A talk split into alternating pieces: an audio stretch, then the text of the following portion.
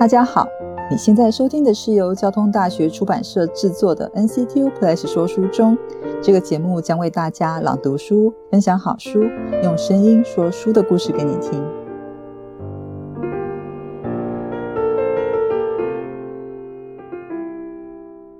各位听众朋友，大家好，我是交大传播与科技学系魏帝。我们今天收听的单元是重磅阅读，然后我们邀请到的。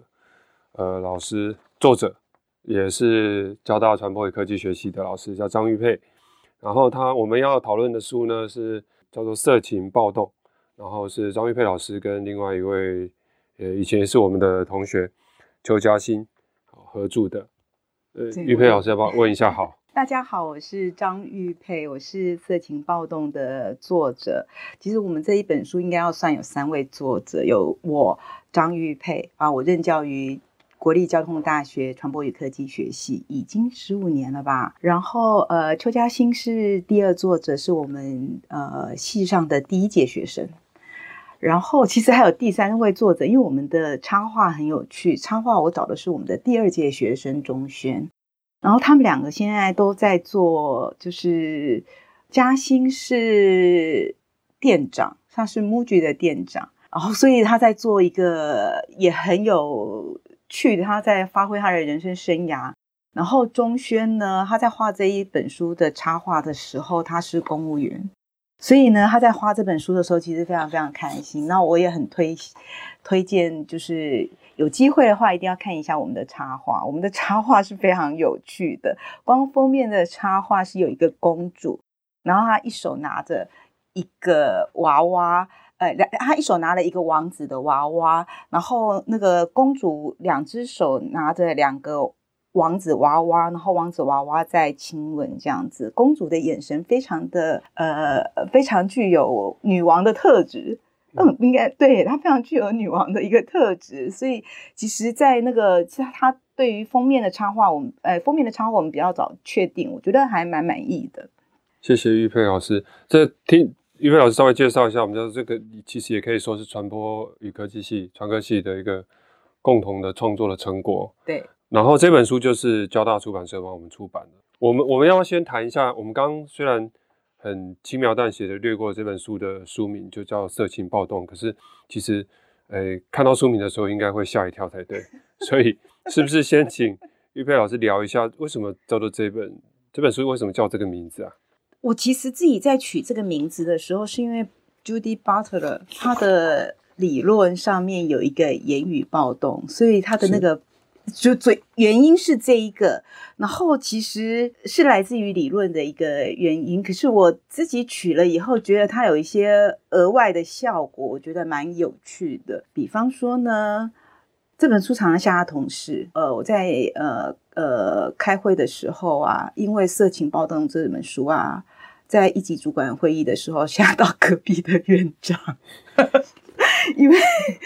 呃，出版社就就报告了说，我们出版的这本书预计在成品召开那个呃，就是新书新书发表会，然后呃，隔壁的院长就对了一下书名，然后对了一下我的桌牌，再对了一下书名，然后再对了一下我的桌牌，然后就马上离我三格远。这个呃，算是一个。我们本来在聊我们的儿子都多大了，然后在 在我们在聊我们的儿子那时候是高中生，然后高中生会遇到一样的高中生问题，然后后来他发现我是色情暴动的作者之后呢，他就觉得我是一个应该是蛮恐怖的人，然后就马上跳开这样子。嗯，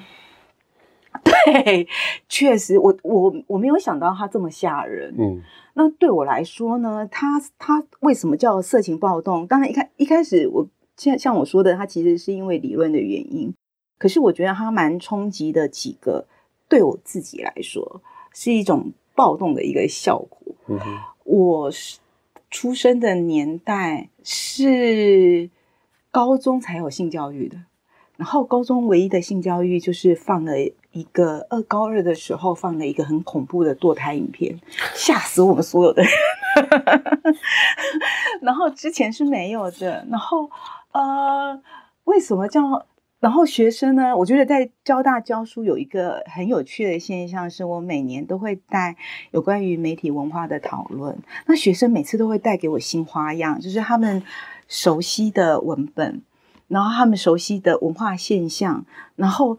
他们就会帮我增进很多的新的知识。像这一个 BL 的漫画，对我来说，我也是一个像我出生是那样子成长的环境，然后是完全。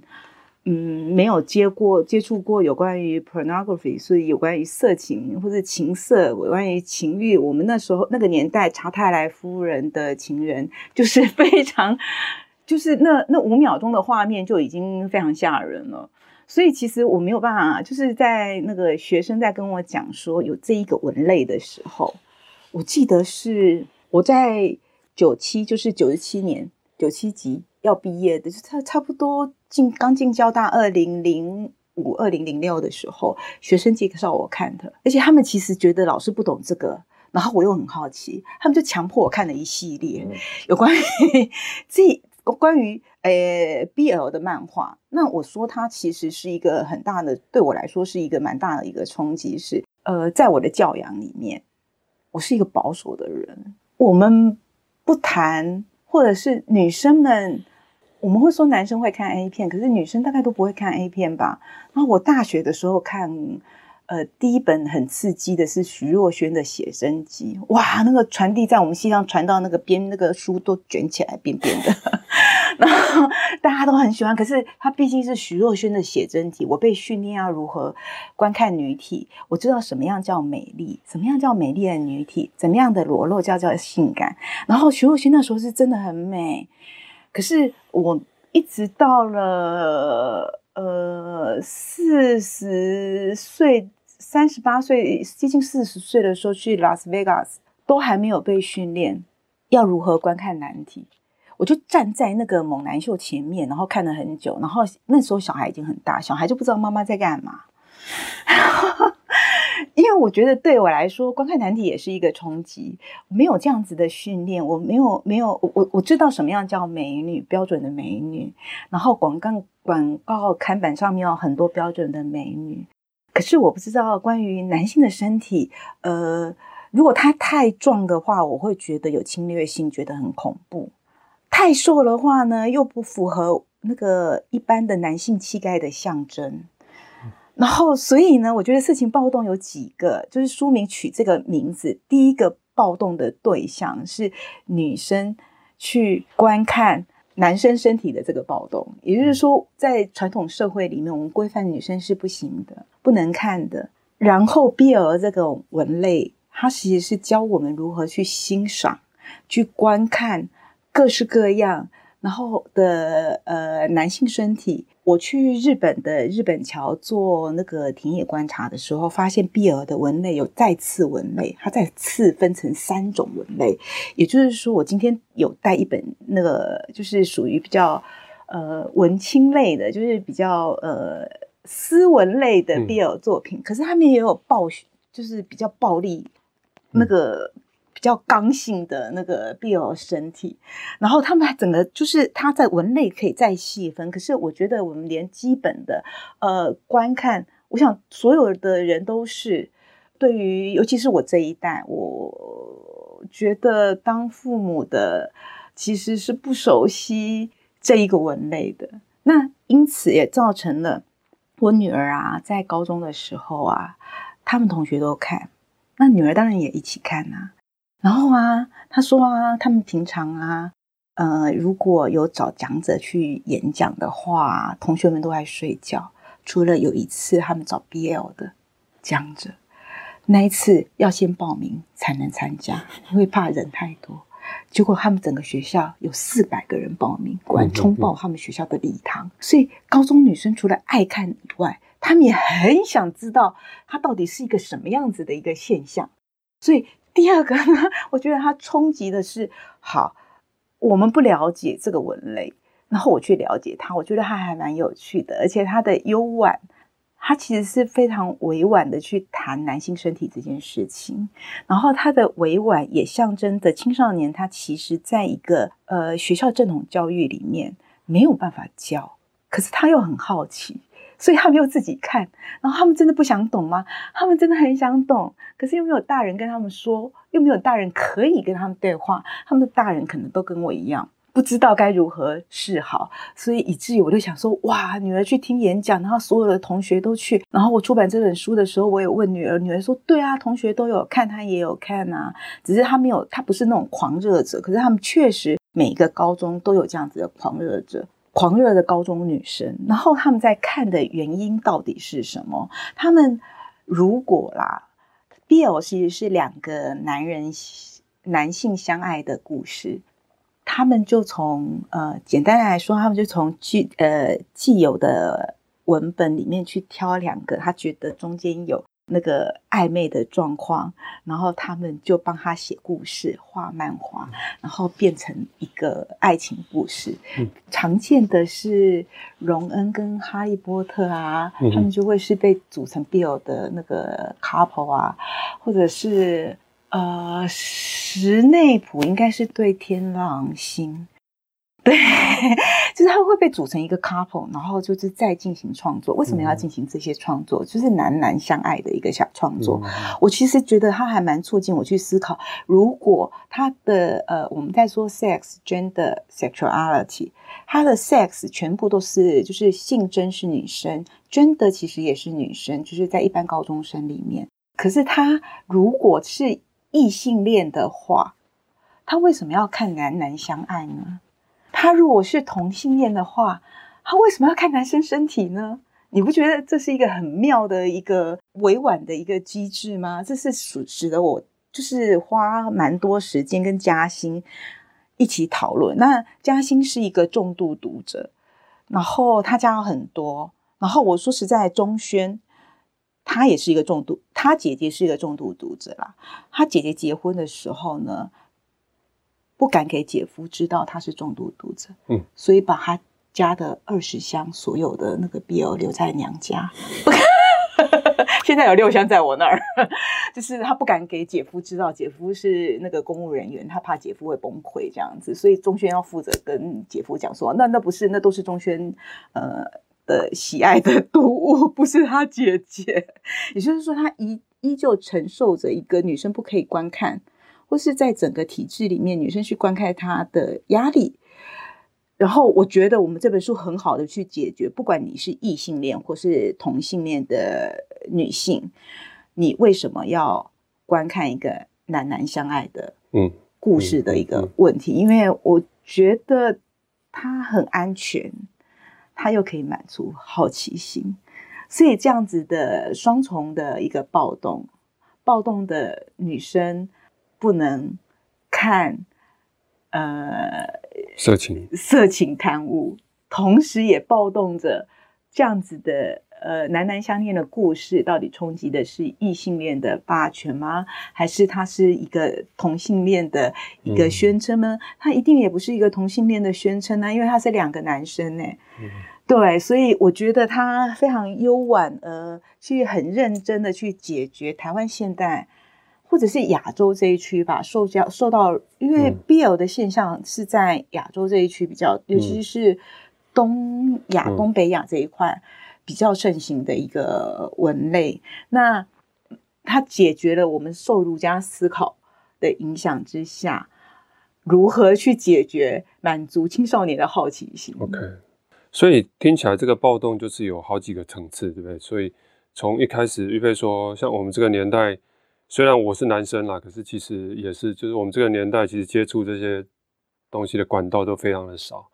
那同学这边互相传递，可是就说大家的对这方面的认识其实是相对封闭的嘛，哈。那所以这第一层就是有关色情的这个这个领域的接触呢，就已经是一个，也许这个暴动了的概念就是说打破那个框架嘛。找找到一些，呃，就涉猎或是接触一些新的，呃，不管是事物也好，或是改变自己的思考这些事情的角度也好，哈。嗯。那第二层可能就是说，刚刚提到的，它不只是色情，而且是一个呃非一般的主流的异性恋的色情，所以它又有好好复杂的一些突那个框架跟要突破的地方。所以刚刚提到 BL 这个部分，所以先哎，我们看这本书哈，它最主要的一个。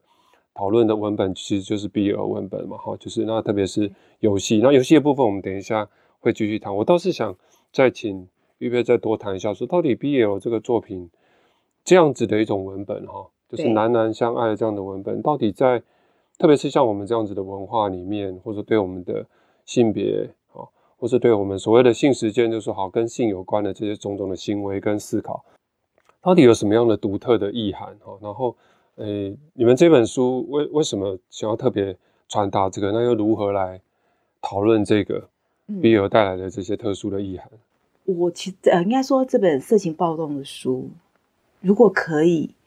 面对不同对象来说明为什么他们需要看这本书，我想他想要传递给教育界很重要的意涵是：性教育真的要好好做。当你不好好做的时候呢？学孩子们就是会好奇，他就是会找不同的管道去获取他想要的一个知识。然后，呃，当他在获取的时候，他其实是非常有创意的，像 BL 这样子的一个创意。呃，BL 里面他最多的创作是小说，因为小说比较不需要呃技能，所以其实 BL 的小说串非常的多。他们针对每一个呃像。兰陵王就是之前的大陆剧，兰陵王的作品就有好多 BL 的创作的小说串，就是小文文那个小说是很，然后点阅率是非常高的，所以他们会自己去想象跟呃去进行创作，所以呢，嗯，孩子们的创作其实是充满着珍贵的创意的。我觉得他因为是 BL 的文类，所以需要呃抑制或者是。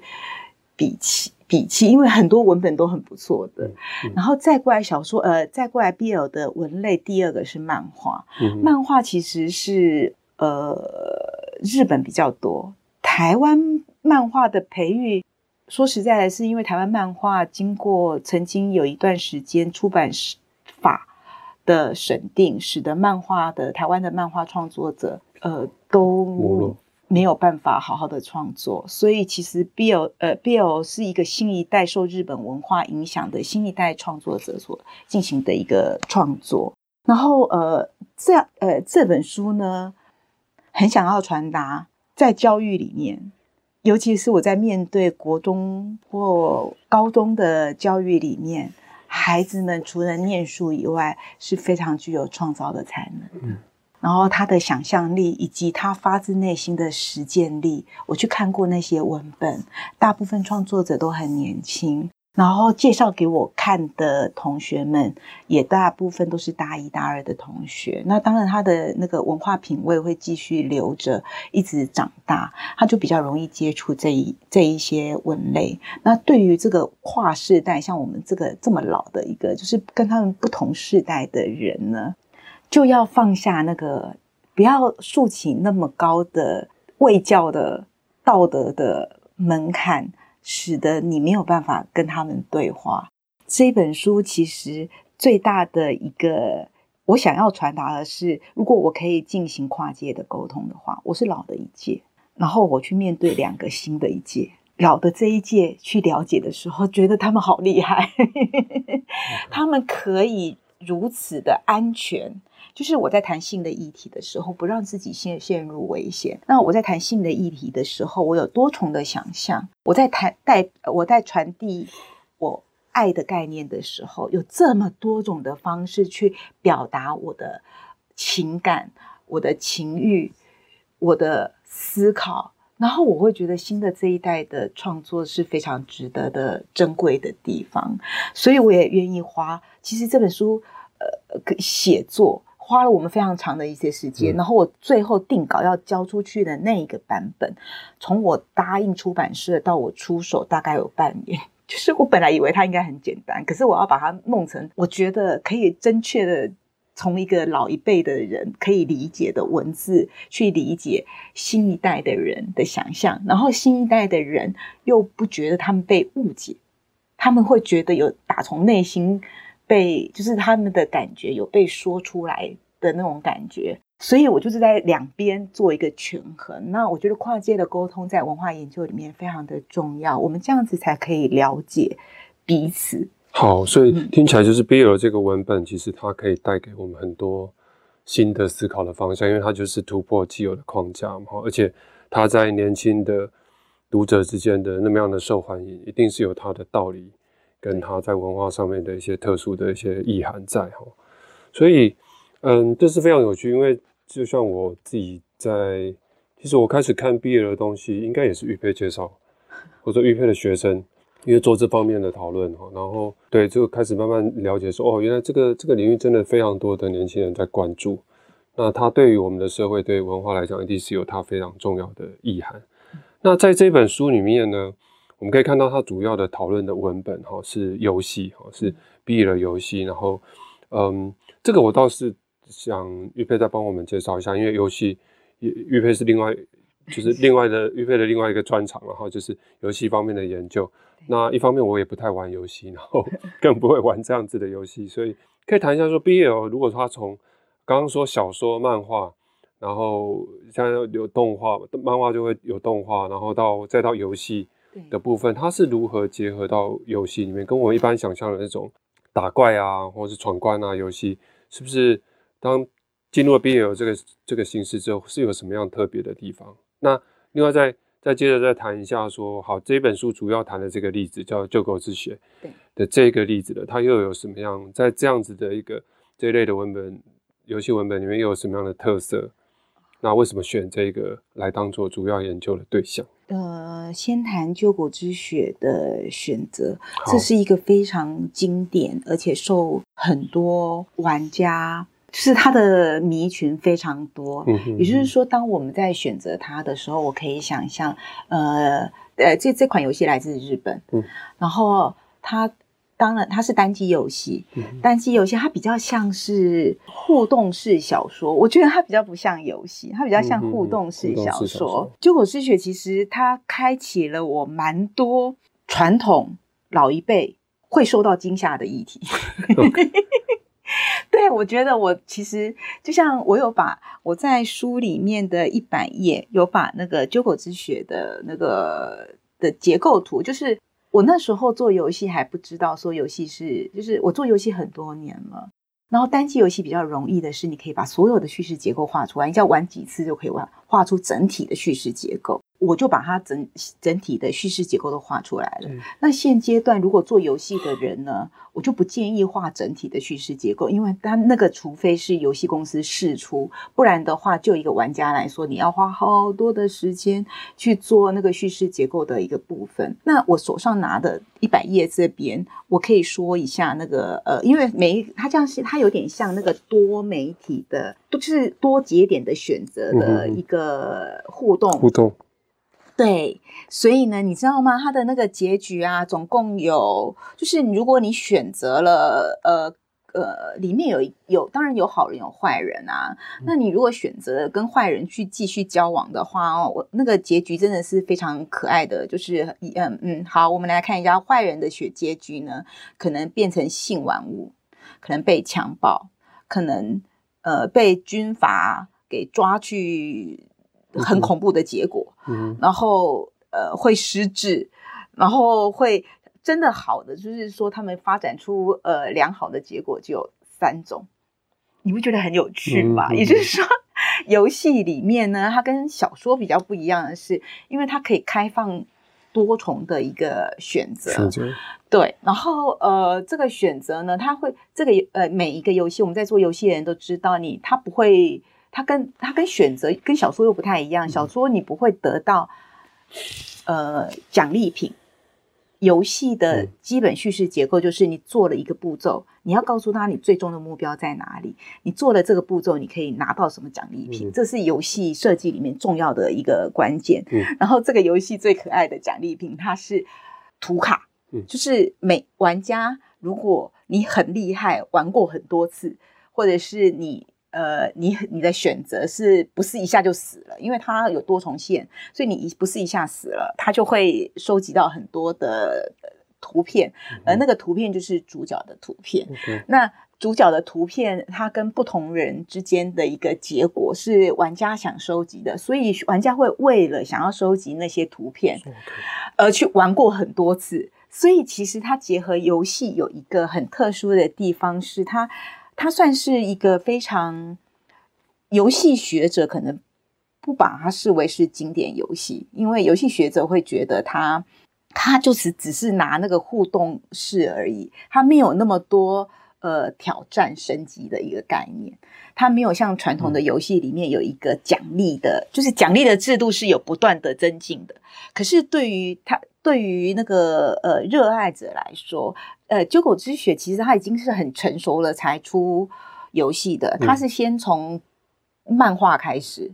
然后动漫，然后才游戏，所以它就本来就累积了一大群的读者。所以当他们去玩这一个的时候呢，其实我觉得会非常的有趣，因为它可以收集到很多他原本想象当中的一个的结局。那选择游戏作为研究对象，其实是因为我想挑战我们啊，不是我，我们我我我们，尤其我跟嘉欣很想挑战一下所谓的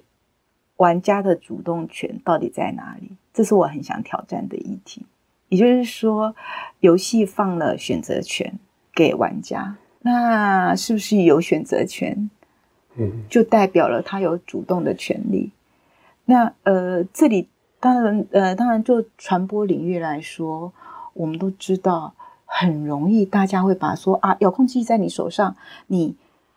不喜欢这一台，就选另外一台就好了，好像你有得选择，你就有主动权。那游戏的选择又更多了，是不是？他的主动权又更大了呢？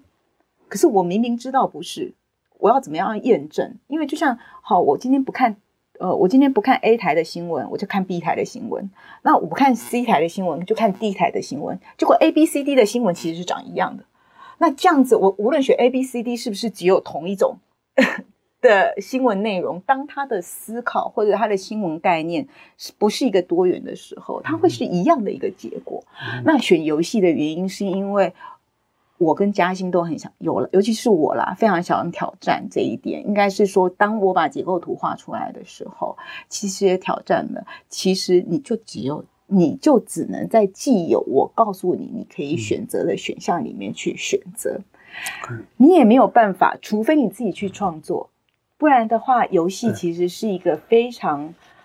呃，尤其是单机游戏，有因为游戏分为非常多个类别，单机游戏的叙事结构都是先写好的。对。那即便你无论做了一个什么样的选择，他会用委婉的方式告诉你那个地方不能走，而不是真的给你有很多很多的一个选择。那所以它是一它。就是这个文本非常有趣的地方，是它又冲击了一些既有的挑战，然后它其实又呃伪装成那个很多选择。嗯哼，对传播理论来说，或者对传播界来说，它其实是一个没有选择的文类。那我也很想说，在游戏里面，就研研究了这么多像电子游戏，尤其是单机游戏。它的主动性以及它可以刺激人们去思考的，不是因为选择，嗯，不是因为它有多重的选择，而是真的因为它文本内容里面的意识，而对于玩家有所启发。不是因为选择的关系，就有点像我们看电视的选择一样，而是因为那个电视的内容本身，它对于那个事件的观点不同。所以我才有所启发，所以不是越多选择，它代表了越具有主动性的一个原因。这也就是为什么我们选游戏的原因啦。因为我们当初本来也想象，就还没画出来之前，也想象说，嗯，它会不会有不一样的结果？然后等真的是做研究的，就是这个好玩啊，就是你要做之前不知道它，尤其文化研究是这样，就是你要做之前不知道它是这样子的一个结果。然后你做完以后，你每每做一次都会有一些新的一个发现。嗯，对。听起来就是说，因为它在游戏的这个部分，因为它有互动嘛，哈。对。然后这个当然就是跟本来的小说啊、漫画会非常的不一样，所以是似乎也可以借由有研究游戏来，嗯，讨论好，或者说印证说好，呃，比如说 B 有了这个文本，它本身带有的那种。刚刚讲的那种暴动性，或者说它的那种突破性，是不是真的传达，或者说如何传达到，或者说那个使用者或是读者啊，或是乐听人的身上，那他们他们又怎么样来回应这样子的一个文本哈？所以游戏的这个部分，我想会是一个非常有趣而且而且适合的一个对象。那所以大家可以在这本书里面看到非常一看就知道是一个游戏玩很多的人可以分析的出来的这个救国之学的这个文本的呃非常深入的一个完整的分析，就是它到底。透露出是一个什么样的意涵，然后它的那个叙事结构又怎么样来表达这些？我觉得大家可以在这里面学到蛮多的。然后另外一个这本书更精彩的地方哈，就是因为他们去访问了非常多这个游戏的爱好者和玩家。那这些玩家呢，当然呃各个年龄层或是各种身份或是各种不一样的性取向啊、性别背景都都不太一样，呈现出来出来一种非常丰富的。这个乐听人的这个图像跟样貌哈，里面也是对应到预备刚刚讲的一个非常复杂的文本里面的意涵，所以这个访谈的部分是不是可以进预备谈一谈？一方面是说，哎哎，这样子的人是不是不好找啊？你们怎么突破，然后让他们去愿意把这些事情讲出来？还是说，哎，找了之后就没没想到他们就侃侃而谈，很喜欢讲，或者讲这个经验可以跟大家分享一下，然后有什么样的有趣的发现？好。稍微补充一下，刚刚除了说游戏的选择性以外啊，游戏啊有一个非常有趣的地方啊，它的角色、它的场景设定啊，是一个同志当道的一个世界，跟这个 世界是一个反过来的状况。因为他是说，在一个战争大战之后呢，所有的女性都死掉了，只剩下男性，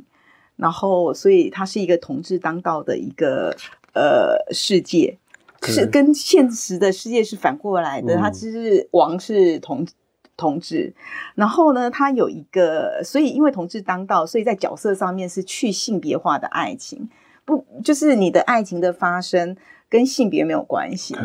这也是很有趣的部分。是，然后呢，他会把里面的那个男性啊，那个。那个变成那种非常性感，变变成可可以可可以成为欲望客体的一个性感化的一个男性，所以这三个呢，其实跟传统的文本，就是刚刚说的，除了游戏结构，它其实就是一个选择，然后它实际上的内容在这部分其实是蛮有趣的。然后，对我们找了找了玩家，找了总共找了十一个玩家。来进行访谈，要找到这些玩家当然是其实有点困难啊。嗯，当呃，他们首先呢，玩家因为玩这一款，而且但玩色情游戏对于女生很难开，就是对男生也是吧。我说征求玩过色情游戏的，一定没有人要理我。就是玩色情游戏，这不是一个可以对别人侃侃说出口的一个话，也不太愿意。嘉兴是因为他是长期的爱好者，所以他们有他们自己关闭的一个社团。嗯哼，所以他其实他是因为，因为他是因为他在门槛内，所以他在门槛内呢，他就可以找到，就是别人相信他，然后他呃获得别人的相信，所以我们才找得到，就是顺利找得到，就这么多人愿意受我们的访谈。那访谈其实还蛮愉快的，就是当。他相信你的时候，我们是同道中人的时候，所以其实我会觉得那个同道中人的访谈也是非常重要的一个部分。然后访谈的结果呢，哎，其实我觉得我都遇到一群很很有想法的孩子，他们年纪我看一下，他们平均年纪最年纪比较长的是三十二岁，已经结婚生小孩了。是。对，然后当然最小最多是高高高职的一个学生，可是如果是已经结婚生小孩了，当然就就年纪比较长了。嗯，对，然后呃会先问他们，哎，为什么要看？就是看这个的最快最大的快乐在哪里？嗯哼，结果其实还蛮令我压抑的，是 因为他们看第一个是感官上的冲击，是哎，不是只有男生爱看女体。这是一个还蛮正常的方式，难道女生是一个没有欲望的，就是无欲的清纯的锁在象牙塔的女孩吗？不是。然后，所以第一个，哎，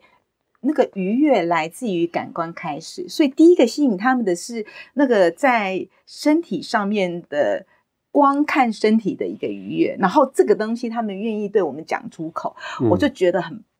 很，我觉得很感动，因为我觉得这是一般人不愿意说出口的。对，那为什么他们可以享受这样子的观看？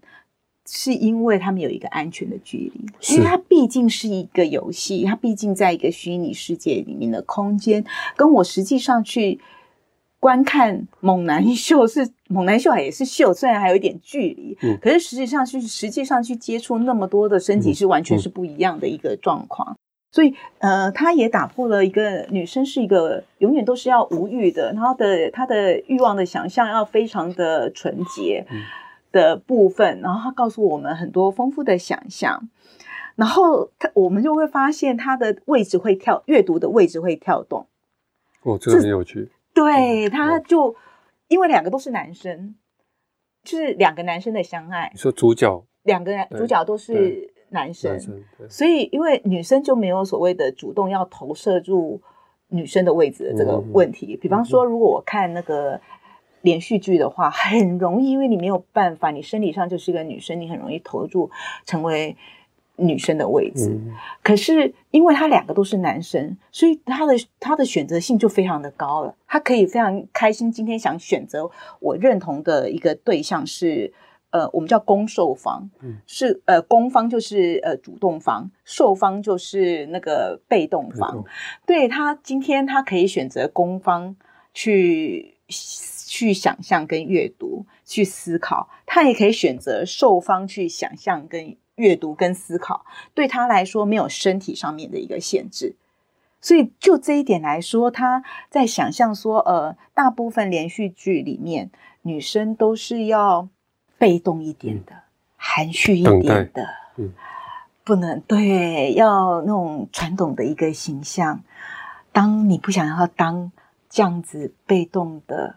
甜美的、温柔的女性形象的时候，你很难第一眼在阅读的时候就认同你自己是男生的一个位置。可是因为 BL 的文本，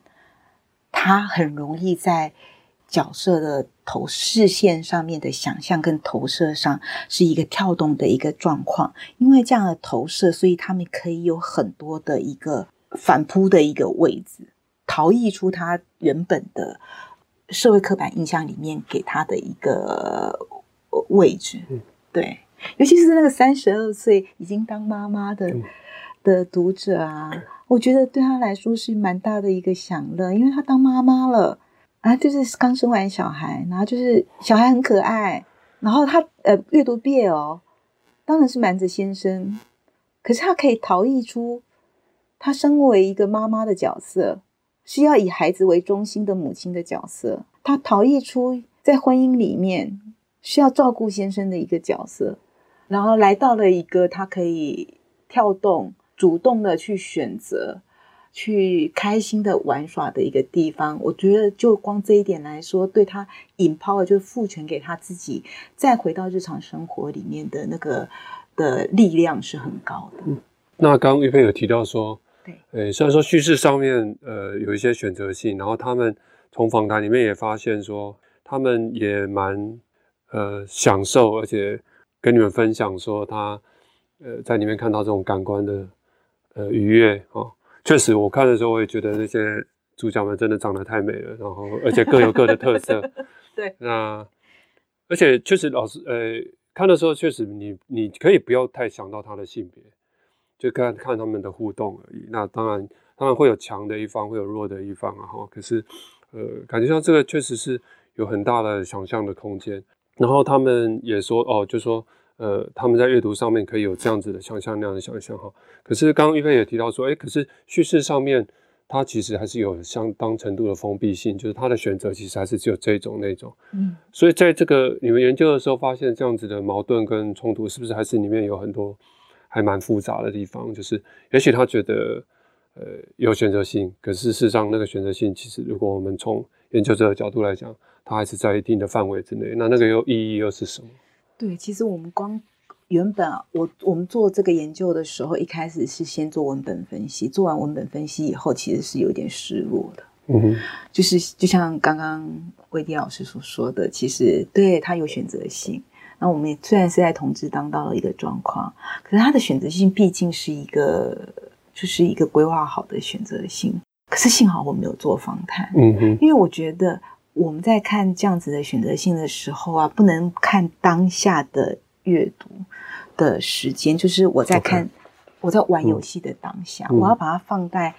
它是在玩家或是在读者生命里面的一块。嗯嗯，如果这样子来看的话，他光接触这个文本，或者是这个文本可以像品兰，就是我刚刚说的生生小孩的那个妈妈，已经结婚的那个读者，光这一个可以让他脱离日常生活里面的规训，嗯哼嗯。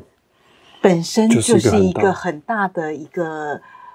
让他获得力量的一个来源，然后他让他成为一个让他去思考。就是虽然文本长这样，可是他会从中间去思考，我到底是一个什么样子的人，他想要成为什么样子的人，嗯嗯然后我到底可以成为什么样子的人。所以光那一点，我因为我们最后有问到他在日常生活里面的，因为他而获得的什么样子的想象，去思考他自己的性别认同也好，社会角色也好，我觉得这一点才是让我们重新。我我觉得书写的下来是因为有做这个访谈，如果光做文本，我应该会非常的觉得书生不出来，因为他没有办法带给我那个力量，让我说一定要撑撑着我我。再怎么样忙，也要生想办法把它生出来的一个力量，因为有玩家给我，就是他们的回馈、他们的成长、他们的那些力量，嗯。我觉得非常值得好好的把它写下来。因为我我我看到里面一个访谈很有趣的，比如说我举一下例子，像说像在一百九十三页有一个受访者他说，BL 漫画大大部分还是蛮多大男人主义的，可是他却喜欢这样子，因为看着这种大男人主义的作品，是因为让男生也感受一下被弄得很痛的感觉。我觉得心里好爽哦，有一种报复的心理，这个真是出乎我的意料之外，就是。他并不被那个，因为我们本来会担心说，哦，如果他们又看到大男人主义，是不是还是重复那个父权的？可其实他们有另外的解读的方式，他觉得，哎，这样子把男生就是男生也也变成被受害的对象，让他们觉得，哎，这个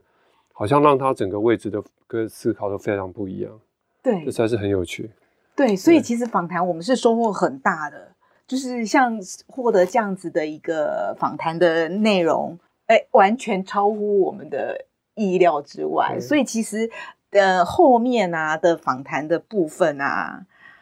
我觉得还蛮有趣的。是对，也很鼓励，就是大家有机会的话，看看一看那个很那个非常聪慧的女孩子们，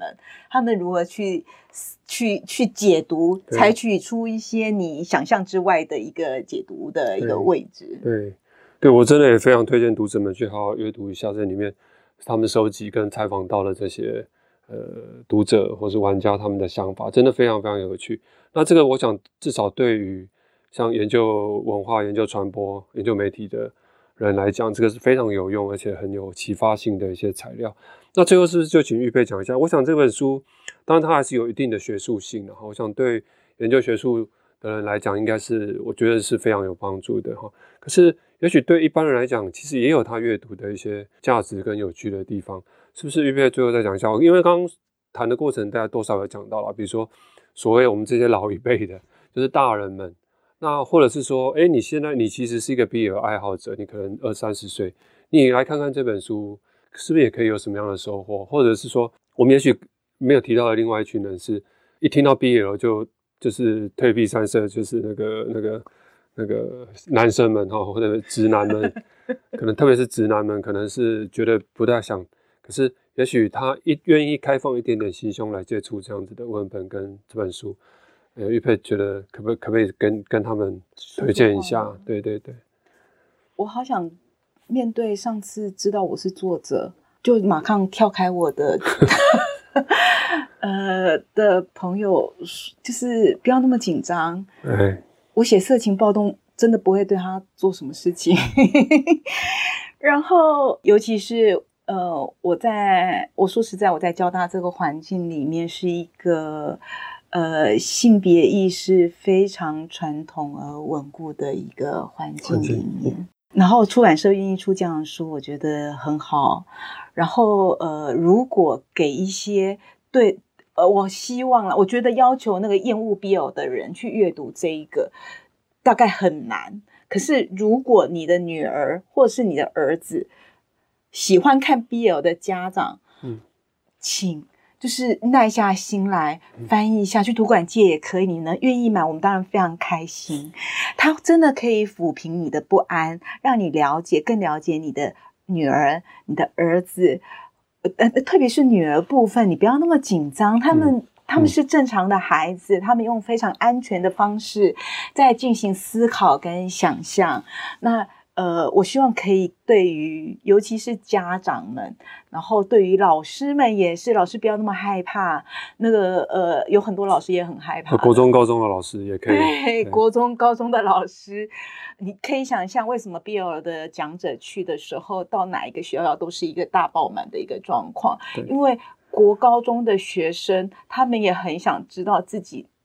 为什么。也也许他就读了，可是他没有想那么多。那想要知道自己为什么那么喜欢他，他这个文类有什么样价值的人呢？那你，我觉得我相信你愿意去听演讲的孩子们里面，一定很想了解到底他是一个什么样的现象。那我写的有点学术，我已经尽力了。可是我觉得他的访谈其实还蛮有趣的，推荐大家好好的可以去看一下。对，我想我我也是作为一个读者，我觉得也没毫无问题。我想一般的读者只要稍微关心一下这些文化，然后关心你的孩子，我觉得应该都看得懂，而且一定也会有帮助的哈。所以好，今天就非常谢谢玉佩来跟我们讨论这本书，啊，也谢谢听众呃朋友们的收听，好，谢谢，我们下回再见，谢谢。